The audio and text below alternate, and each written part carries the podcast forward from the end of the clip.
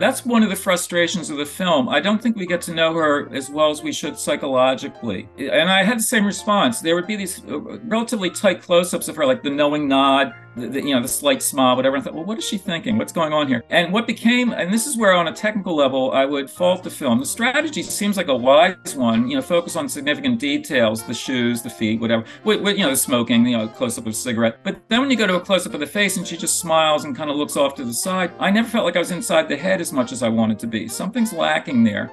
Hello, and welcome to At the Movies with Mike and Marie, a show where two film professors talk about movies. I'm Marie Westhaver. And I'm Mike Giuliano. And today we're going to talk about Jules and Golda, starting with Jules.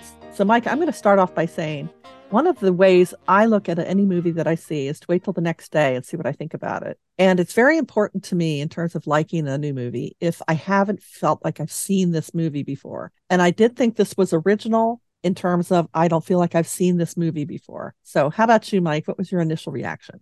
Well, I feel like I've seen it before, but but in a favorable sense. I mean, I actually did like it, and it, it prompted me to think about what I call that parking lot moment where, you know, if you're actually going to a movie theater and you see it, you might enjoy it or not. But then once you hit the parking lot, sometimes this particularly happens on really hot summer days when it's boiling on the parking lot and you walk inside, what did I just see? You know, like, like if it flies out of your mind immediately, not a good sign, right? Mm-hmm. And, and so the thing is, like, if you start thinking about it on the drive home, and as always with my students, if we watch a film one week and talk about it as a group the next, sometimes they complain like we've forgotten it already. But but if they have remembered it, hopefully it has somehow germinated and and hopefully not festered. And, and they've been thinking about this through the week. And I think that's good, actually, because we're talking about an analytical process, right? Even for silly films. What do you make of it? And it's good sometimes a little bit of time pass, let it marinate that way. So, uh, Jules, I saw quite a while ago. And so it's been marinating for quite a while.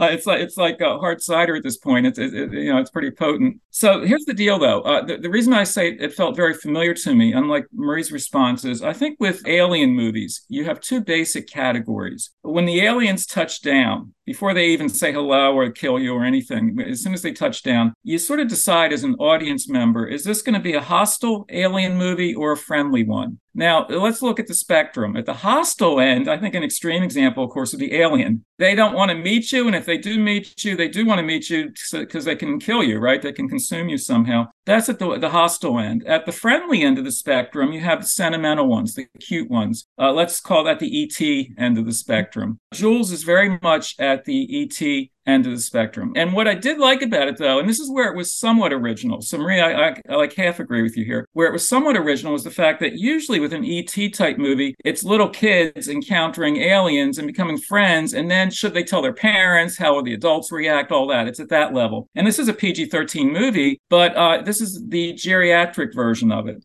This involves a senior citizen and his elderly friends and how they respond to the alien. Now, the casting in this film is quite interesting. Um, years ago, I actually met Ben Kingsley, and this was not too long after Gandhi. So that was like how he was branded. That was the association. You know, that's the mixed blessing of having a trademark role like that, as people think of you for that role. But enough years have gone by that I thought it was actually very astute casting. He's really good in this role. He plays an elderly man who has memory problems. He's starting to slip that way. And so when this alien spacecraft lands in his backyard, you know, you, you got to wonder, like, well, is he imagining this? Or, you know, and even if he really knows it and believes it, who would believe him, right? It's like, oh, dad, you know, he's having he's having a, a senior dad moment, thinking he sees aliens back there. So, um, you know, at heart, and it very much is about heart, it, it's really about how he bonds with the alien, and then in terms of his circle of friends and acquaintances, who he tells, who he doesn't, how they handle it. So it's very much a character study in that respect, and it's extremely gentle. One could argue even too gentle a film. What was your take on it? It was that gentle aspect of it that I really liked about it. And you struck on something that it's starring older characters rather than little kids. But at the same time, older folks at the point in their life when their family and friends are starting to treat them like kids again because they're old. And, you know, uh, if you tell somebody that, you know, a, a, alien spaceship crash landed in your backyard, you know, they're going to look at you like, you know, uh, maybe we need to call the guys with the with the white suits and the butterfly nets. You're not like a, a member of society that anybody's going to take seriously. And that actually works to Ben Kingsley's advantage because when he realizes that actually he doesn't want anybody to know because he's now feeling sort of protective of the alien, it's a nice well, I guess I'm always grateful when they sort of buck the trend of making every movie an action movie with 25 year olds I just found it's just such a breath of fresh air in terms of audience. And I, I mean, I don't know that this would appeal to our younger students, Mike, but I think when they get older, they'll like it better. Do you think that's an ageist well, well, thing to say?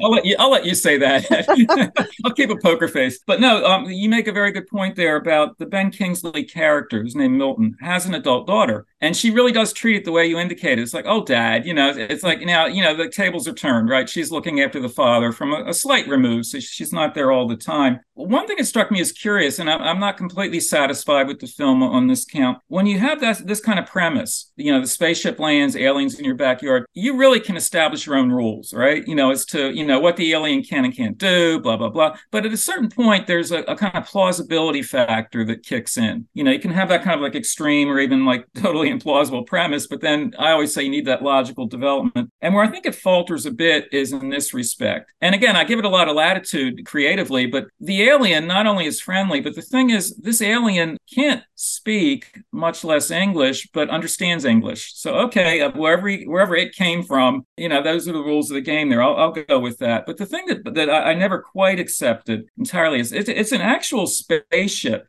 in the backyard and it's not a small one it's a good sized spaceship. Now he, he, the man does have a good sized yard but still he's in a neighborhood right? So it seems like the neighbors somehow are oblivious for the most part. I thought, wouldn't somebody now some some federal investigators will come looking and that's a different part of the story but but just the, the basic premise if a spaceship landed in your backyard how long do you think it would be? How many days before one of your neighbors came walking over or called the police or something? Here it's never really an issue but but whenever the camera goes out to the yard it's like my gosh that's a big big spaceship, and here's the alien standing on the grass. Somebody walking a dog would see it for sure. Uh, uh, how do you react to that? Because it seems to me like you can have like a really extreme premise this way, but you need some degree of, of plausibility in the development. And here I think the film has maybe a little more latitude. That it needs some way of explaining or justifying, like let the guy live way out in the woods or something, right? I mean, there are ways you could handle this, but did that? Um, I don't want to say bother you so much as something that was sort of there with you as you were watching it every time they went out into the yard.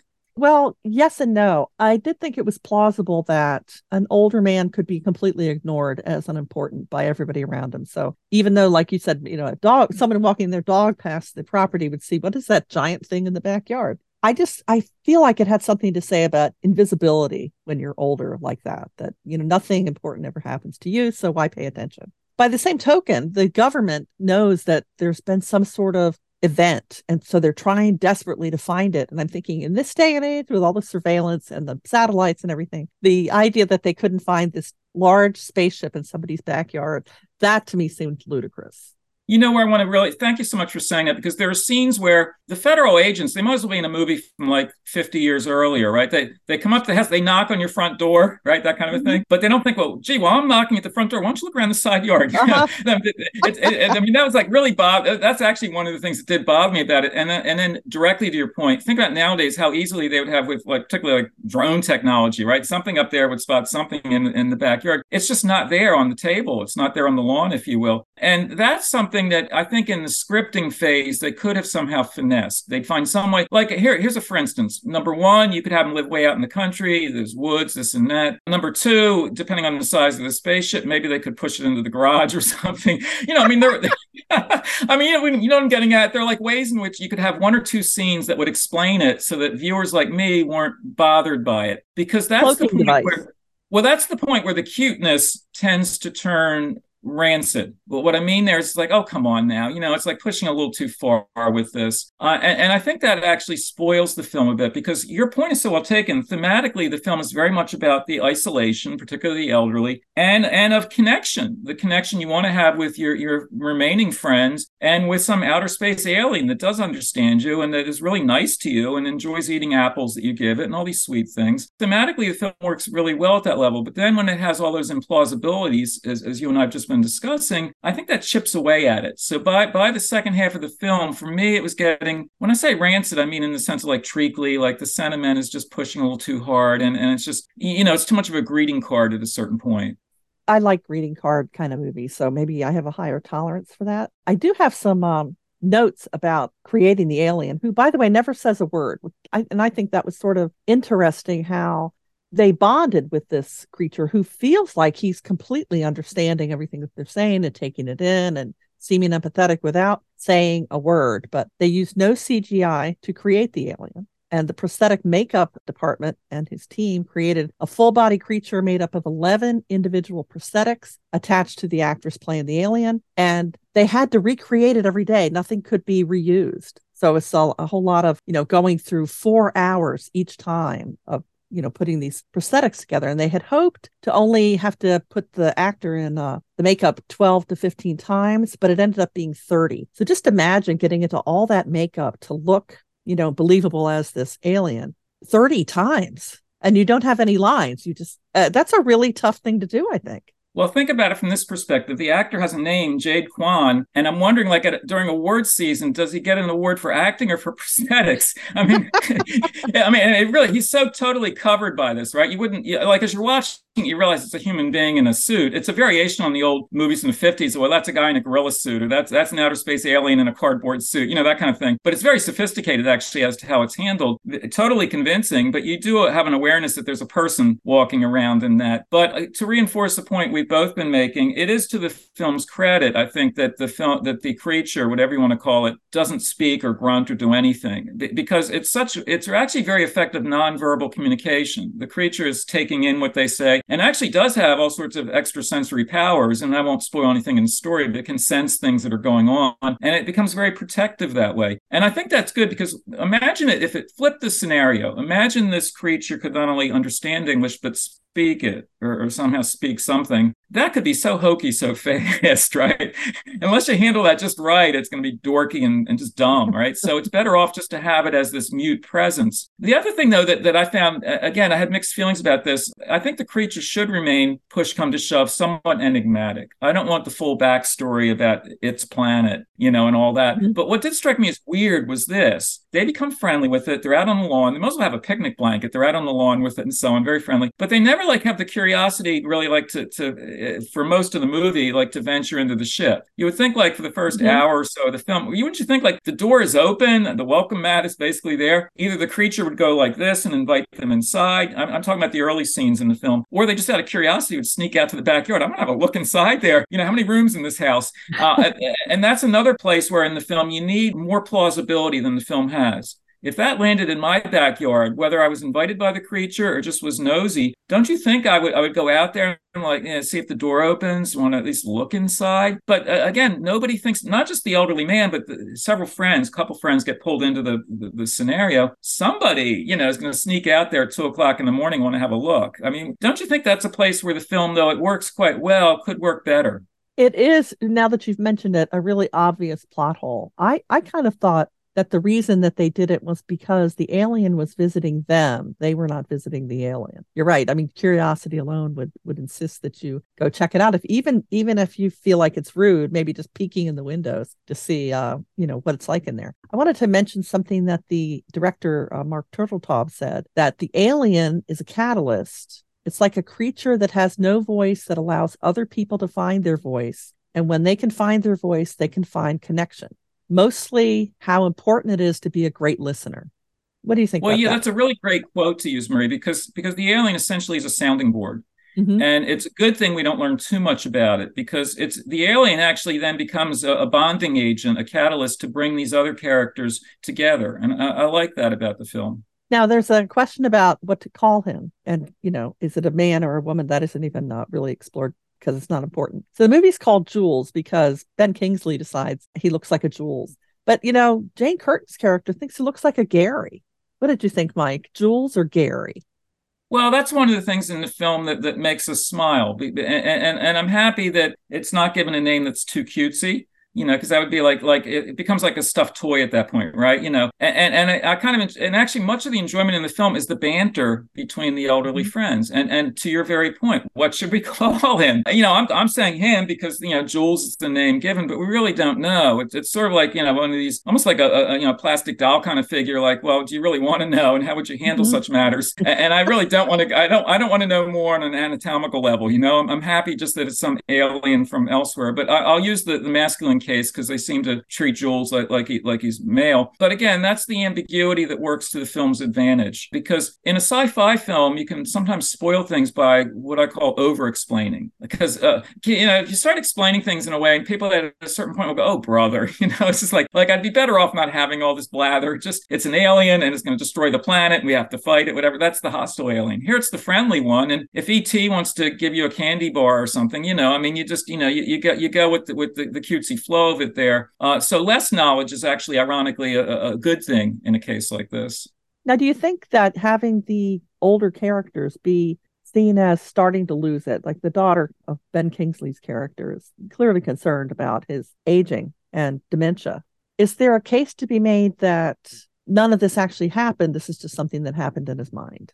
Well, that's a, you see, that's an interesting question, is because within the film, if you take the daughter's perspective, she might well wonder. We might well wonder in early scenes, at least, you know, are these fantasized sequences? But uh, it doesn't take too long in the film for us all to realize, no, this this alien's really out there, and it's a matter of how he's going to respond. So that's never really an active question for the audience, for the viewer. It will be an active question for some of the other characters. It's true, and that's an important distinction. So, uh, you know, I I can't fault the daughter for wondering what's up with dad kind of kind of questions. But I never had any questions accent. Now, a very different film would have, I, I think, more actively pursued that. I'm not saying this film should, but a different kind of film would have really raised, like, scene by scene. Is this real or is this in his mind? And you could do that quite readily. Like, you know, the guy could be in a, in a lazy boy chair, sort of thinking back on his life, and you could easily slide in and out of memories, dreams, whatever. And then he pops open, awake, and then looks out the window, and there's a spacecraft. Is it really there? You could do that quite readily, but that becomes a different film. That would become a film that actually would be about borderline dementia, right? As to mm-hmm. what's real, what's not, and so on. This film, I think, to its credit,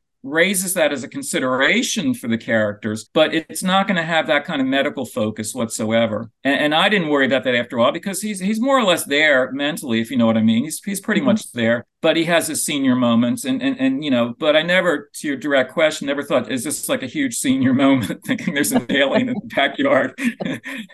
So before we move on to Golda, what do you think about director Mike Turteltaub in terms of this versus his other movies? Well, one nice thing about this film, it is really pitched at an older demographic. I'll, I'll be play a mature demographic, seasoned moviegoers. And, and, and, actually, when you think about audiences now, you know, producers think demo, in terms of demographically, you know, who's going to go see this? We've had so many alien movies aimed at kids. It makes sense. Well, why not take that? And this is to your opening observation that there is some originality here. Let's take the same kind of story and have it pitched at older characters, meaning an older audience. That's also to your point earlier, would younger viewers want to watch it? Maybe yes, maybe no, but but definitely, you know, this this film knows its audience people who are at that age or approaching it who, who would think along these lines. And, and so, by way of like thematic connections, sure, an older viewer is going to be much more likely to connect to it. Because, you know, let, us be like really harsh in our assessment. Like, are government officials going to like this movie? No, because they look no. like jerks in the movie, right? you know what I mean? And so, you can, you, there's certain characters you can put on a roster, like, no, those people wouldn't like the movie, but it, it knows who the audience is. And to your directorial point, I think the leisurely pacing is an advantage here because the best scenes oftentimes are just banter in the guy's living room, right? It's mm-hmm. just these people going back. And some of it directly relates to this creature. Some of it is just the way people have a long history together and the stuff they talk about. And that's interesting. It's just hanging out with them.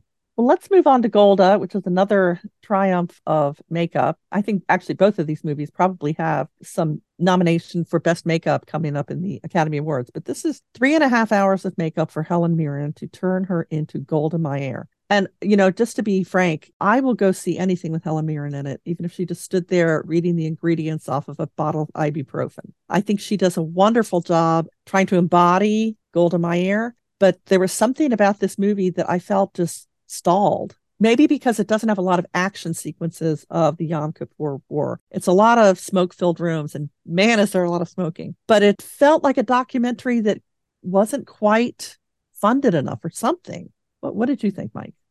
I strongly share your reaction. There's something, it's a disappointing film. There's something muted about it. There's, yes. It, it's, it's, lost in a haze of cigarette smoke. and I know she was chain smoking, but to uh, go back to your opening observation, I mean, I once met Helen Mirren at a film festival. I share your admiration for her. She's a terrific actress, and I'll tell you, a terrific person. Just, uh, you know, A plus, right, right down the line. But this is not an ideal role for her. With all the prosthetics, and all the command of her cigarettes and all the command of her orthopedic shoes, all, all, all, that she masters. And, and, yet, I think she's miscast here. You can only do so much with prosthetics, frankly. Golda had a stocky frame, she had a stocky build. Helen Mirren has an angular build. There are scenes in the film where it's obvious that she has the wrong body type, if you will. Prosthetics can only do so much for that. She's just not physically right for it. Uh, and it reminds me that this isn't the first time this has been an issue, but where a really good actor can pull it off. She does pull it off. I'm going to give her credit for it. It's not a very compelling film, but she does pull it off in a basic way. It reminds me of many years ago, near the very end of her career, Ingrid Bergman made a TV movie called A Woman Called Golda, 1982. Now, if you were thinking about this heading into it, like if you were going to cast a movie about,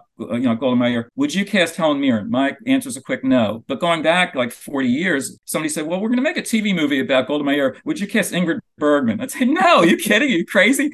And so again, a good actor can do a lot with it. But when you look at the actual physical build, and that includes the face, they're not right for, for this part. And to your other early point, in terms of the cigarette smoke, I think the movie gets lost in prosthetics. It really, and it needs to do that to try to transform her. Also in atmospherics, that swirl of cigarette smoke. Uh, this this movie, you know, in, in, fact, the rating for this film was PG-13, and in the in the tagline, it actually says for, I think this is an exact quote, pervasive smoking. That's why it got a PG-13, pervasive smoking, and it's true. I would give it an R rating for too much smoking, and the fact, of course, that, she, that the all joking aside, that the character has cancer. I mean, you know, it's it's a sort of scenario, and we can all think of friends and relatives in this situation. They have a cancer diagnosis, they have the treatment, and what do they do? They light up another cigarette, you know, it's that kind of a thing. But what really dooms the film, I think, is that it has so much of that kind of atmosphere that it's trying to be a quasi documentary, but it doesn't go all out with the documentary treatment. Uh, it's in a kind of no man's land be- between a, a, purely fictional treatment and, and a real, like, definite quasi documentary treatment. It's somewhere in a kind of hazy in between. And honestly, after a while, I watched every minute of it, but the scenes just went by one after the other. And even with what should be the dramatic focal point, the Yom Kippur War, because it's a vicious conflict, she has to resign, you know, her position because of her response to the war. All that should be dramatic, but somehow I'm just watching those scenes like I'm checking a box. Okay, now she's before some commission testifying. Now this, now that. Now she lights up another cigarette. I was, uh, you know, wanting to like get out of the room, like, because there's too much smoke in it. But but it seems to me that there's something lacking here. Let me ask you. Let me throw the question back to you. There is definitely something lacking here. I keep using the word muted or somehow just not fully developed. It's just sort of there.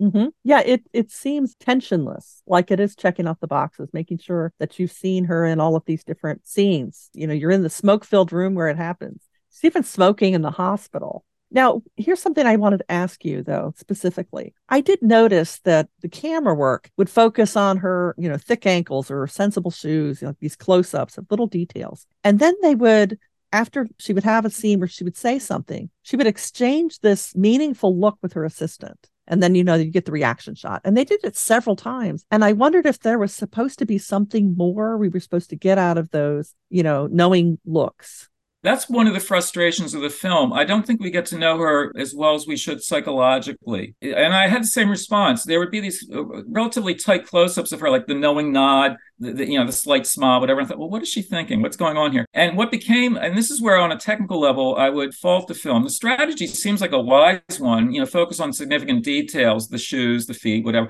With, with you know, the smoking, you know, close up of a cigarette. But then when you go to a close up of the face and she just smiles and kind of looks off to the side, I never felt like I was inside the head as much as I wanted to be. Something's lacking there, and that's at the level of scripting. I I knew uh, uh, very little about. I mean, I knew enough about Golda Meir heading into the film. I didn't really learn much about her watching watching the film. It was checking boxes in terms of things I basically knew about her already. And I was I, honestly I was bored by it after a while, and I didn't think that would be my response. Uh, you know, I was ha- I was happy to have it end just because you know I, I was coughing from the smoke. now, I did think it was kind of exciting when Liev Schreiber would appear on screen as Kissinger. I thought those were the scenes that were really pretty compelling. What how about you? You know what's funny was I, I, actually met him at one of the early editions of the Maryland Film Festival. He came to Baltimore for the festival, and he's a really talented actor. He's played all, all kinds of roles, but I never would have predicted that further into his career he'd play Henry Kissinger, right?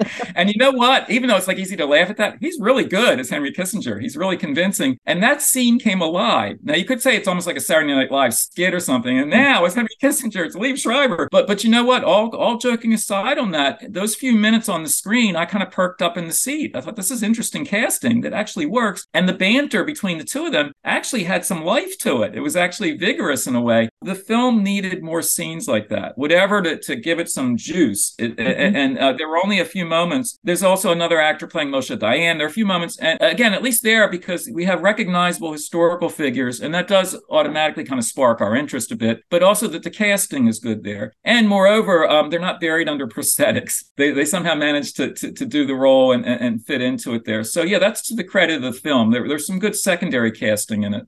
Now, you know, I was just thinking about what we were just talking about, about where it just felt like something was missing. And and something occurs to me that I feel is maybe a double-edged sword. Had they included more about her personal life, where we saw every scene we see her in, she's always the politician. But I mean, she was there was a woman in there, and we don't see vulnerable moments of her in her private life enough to give you a sense of her as a just a, a person. I mean, yes, there's the emotional toll of thinking of what is happening to her countrymen and the way the Yom Kippur War was handled, all of that. It's she gets those scenes, but you don't see like a different softer side. And the reason I say it's a double-edged sword is I feel like if they had done it that way, there would have been all this criticism of diminishing her role on the political stage by making it about who she was outside of politics. And I'm not sure how you walk that line. I think it would have made her a more interesting character, but I don't know that people wouldn't have criticized that approach as well. What do you think? That's a really good observation. It's a pendulum swing. If if you swing the pendulum more to the side you're suggesting, it's like not only was she a politician, she was a woman, she was a family member, all this, this and that. And it could swing too far that way. It's like, uh, you know, enough of this. But I think it could use some of that. I think a, a keener sense of her background, of her family life.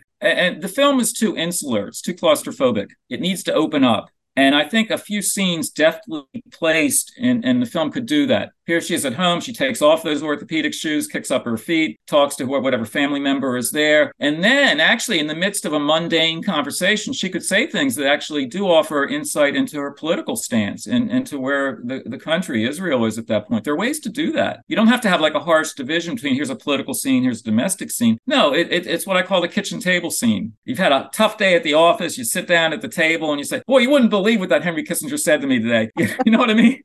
It really needs some yeah, and then her husband says, "Oh God, do we have to talk about Henry Kissinger every day at dinner?" That'd be hard all to right. do without without really knowing what all of her relationships were like, and it, it might have seemed diminishing of you know trying too much to make like there wasn't enough to say about her politically. You have to delve into her background. But that does bring us to the end of this episode, Mike. Unless you have a final word.